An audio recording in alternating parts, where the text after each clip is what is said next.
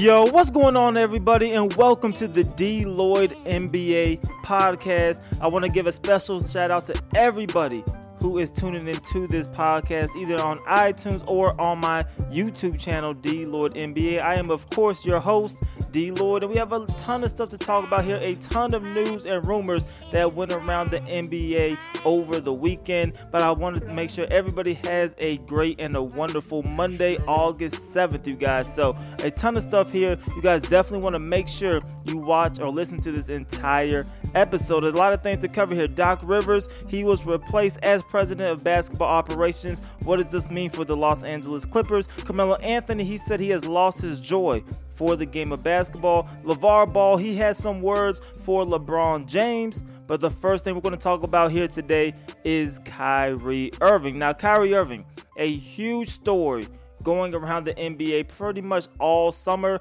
and he's probably still going to continue to be a huge story for the remainder of the summer. Now, he marked down his four teams that he is interested in possibly playing for, but of course, Kyrie Irving does not have a no trade clause. So the Cleveland Cavaliers, they could simply trade him to any team that they choose to. Kyrie Irving also said that he does not plan on signing a long term deal to whatever team he is traded for, so teams could theoretically be taking a risk. But Kyrie Irving, he is under contract until 2019, so teams will still have a couple of years to try to convince the young point guard to sign with them. But coming out of left field, a team that nobody really expected when Kyrie Irving was talking about possible teams was the Detroit Pistons. Now, Stan Van Gundy, he came out and told the team's website that they indeed have talked to the Cleveland Cavaliers about a possible trade. Now, this is something I talked about on my YouTube channel. I don't see this trade actually happening, but it is something that you do want to play around with and just see what are some of the options. So, looking at the roster of the Detroit Pistons, you think, what can they possibly offer the Cleveland Cavaliers that could convince them to move Kyrie Irving and them instead of other teams? Andre Drummond is one that definitely comes to mind. You will have to think that Cleveland would be interested in the services of Andre Drummond. He is a huge liability liability at the free throw line, but he could rebound for you. He could still put up some points for you as well. And the Cleveland Cavaliers have a little sore spot on the front court. You have Kevin Love and Tristan Thompson currently, but having to upgrade like Andre Drummond, that would definitely help out as well. Another player when you look down this roster who could make sense is Avery Bradley. Now the the Pistons just grabbed Avery Bradley from the Boston Celtics, and they could possibly ship him back out if it's going to bring them Kyrie Irving. And this would be great for Cleveland if Cleveland were able to somehow somehow finesse Detroit into giving them Andre Drummond and Avery Bradley. That would be a really good trade, and I would jump on that if I was Cleveland. Your starting lineup would theoretically, at that point, be Derrick Rose, Avery Bradley, LeBron James, Kevin Love, Andre Drummond at your five spot. Then you have Tristan Thompson coming off of the bench. Surely he should be able to lock down the paint against other teams' second unit. So that should be a very good move if that was to happen. But a reason why I don't see that happening right now is because that would pretty much deplete the Detroit Pistons roster. They do have some young players, but you lost Caldwell Pope to free agency. Um, you're going to lose Avery Bradley, who you just got, and then Andre Drummond, definitely the heart and soul of that team right now. You lose him, and you will get Kyrie Irving in exchange, but just don't see that bettering the Detroit Pistons as a team. You do have Reggie Jackson currently. Um, you do get an upgrade there by getting Kyrie Irving, but overall, I don't see how this would benefit the Detroit Pistons too much. But other than that, those are the only two marketable players that I can see moving for Kyrie, Kyrie Irving. So that's why I don't see this trade quite happening, but it was something that was being reported over the weekend. And it's definitely interesting to talk about as well. And, you know, just want to entertain some things, especially at this point of the offseason. But another offer that was given to the Cleveland Cavaliers, and this one is more serious, and this has a more ch- a higher chance of actually happening. The Phoenix Suns, we do know Phoenix is extremely interested in Kyrie Irving. They have Eric Bledsoe over there. Eric Bledsoe, he's been working out with LeBron James in Vegas. This could all make sense for both parties. Now, reportedly, the offer that the Phoenix Suns gave to the Cleveland Cavaliers was Eric Bledsoe, Dragan Bender, and a first round draft pick, which means Josh Jackson and Devin Booker were not involved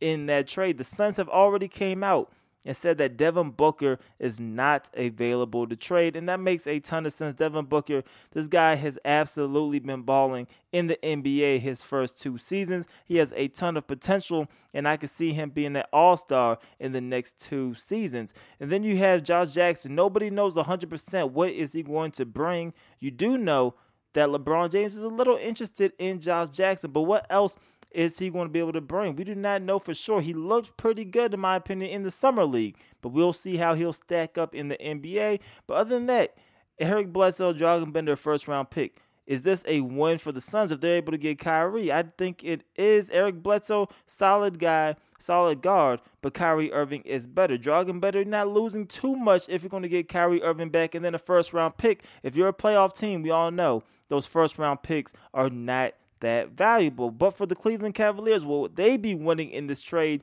And this is when I would have to say no.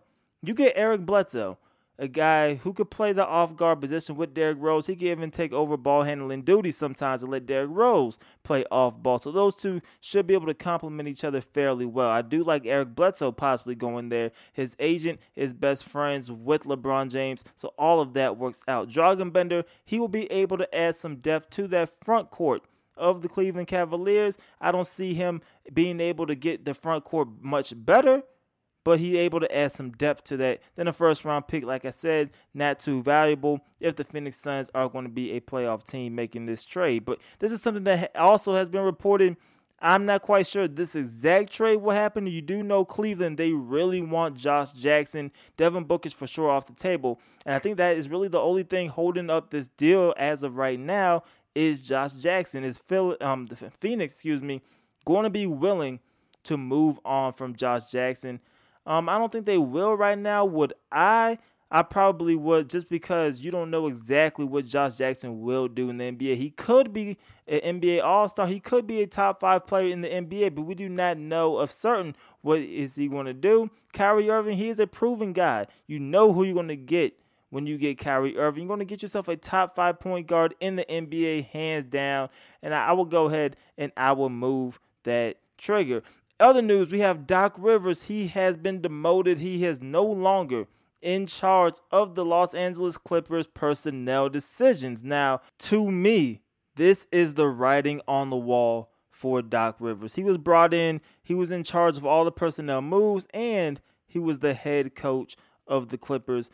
But during his time here, he really never got LA over that hump. They were always a really talented team, always a team that you thought was definitely a top four team in the Western Conference, but they were never able to just get over that hump. Granted, a lot of the reasons why was due to injuries, but they really always underachieved flat out. Clippers, you know, Lob City, all that good stuff that, that they were talking about earlier and they showed and all the promise they showed never came to fruition. And like I said, I think this is definitely the writing on the wall for Doc Rivers. So now that he is no longer in charge solely of personnel decisions, he should still have a hand in play. I think that is a slap in the face to Doc Rivers' ego.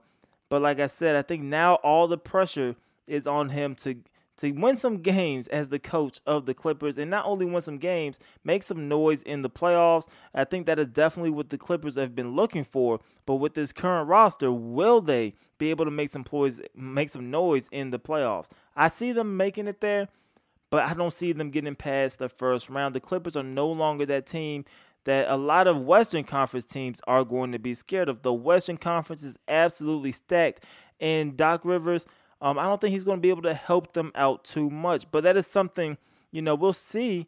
But I definitely think if I'm a betting man, this is the last year that Doc Rivers will be the coach of the Los Angeles Clippers. We also had Carmelo Anthony talk over the weekend as well, saying on a Friday interview that he lost his joy for the game of basketball. Now, we all know he pretty much forced his way to become a New York Knick when he did not want to play in Denver anymore. He got his wishes that we had Amar'e Stoudemire, and at the time, the Knicks looked like a team that was going to make some noise and definitely contend in the playoffs. You all know we went through the Jeremy Lin Linsanity phase as well, where the Knicks also did good, but man, did everything just fall apart for the New York Knicks. They were never able to live up to the hype when Melo first got there.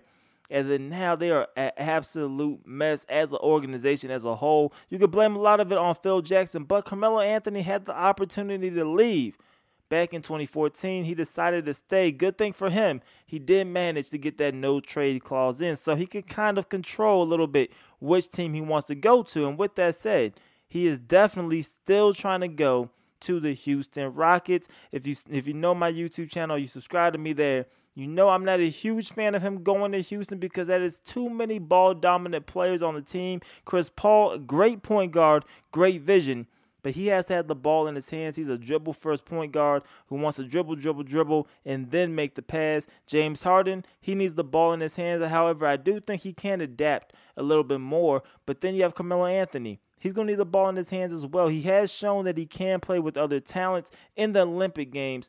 But over NBA season, I think he will want the ball a little bit more. But other teams, he said he's not interested in the Cleveland Cavaliers, the Oklahoma City Thunder. They are a dark horse, in my opinion. They are attractive, I believe, to Carmelo Anthony. But how are they going to be able to get him? That is definitely going to be the question. Carmelo Anthony, he is definitely trying to get the New York Knicks to buy him out as desperately as possible. Then he'll be able to sign with just about any team for a minimum contract. Now, the last story that we're going to talk about here is LaVar Ball. He is at it once again. LaVar Ball, he never manages to have a dull day in the NBA right now. LeBron, LaVar Ball talking to LeBron James, who, you know, he kind of criticized not too long ago. He is saying LeBron James should actually join the Lakers if he wants to win another NBA championship. Now, this is definitely something we need to discuss here, and I would love to have the conversation over on Twitter. If you're not following me on Twitter, you can go ahead and follow me. My um, Twitter handle is D Lloyd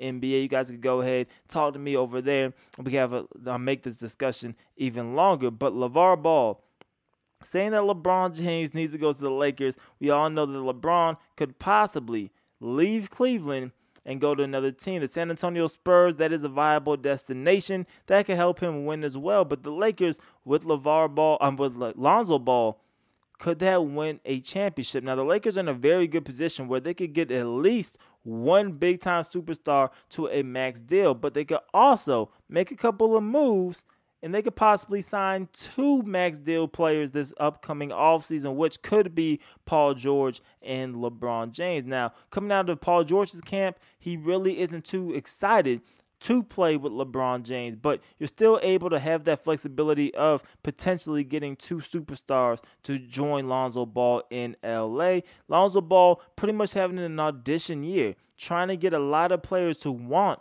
to join him. And I don't think that'll be too tough. Watching him in the summer league, he could pass the ball extremely unselfish. I don't think he will be a great scorer. I do think his shooting form is going to hinder his game. I mean, not being able to pull up dribbling to your right. I think that is a pretty big flaw in your game, but extremely good passer. His ball vision, his court vision, excuse me, is incredible, but he definitely needs to work on the scoring and he needs to work on his defense abilities. But if he brought in LeBron James, LeBron James will help improve a lot of teams.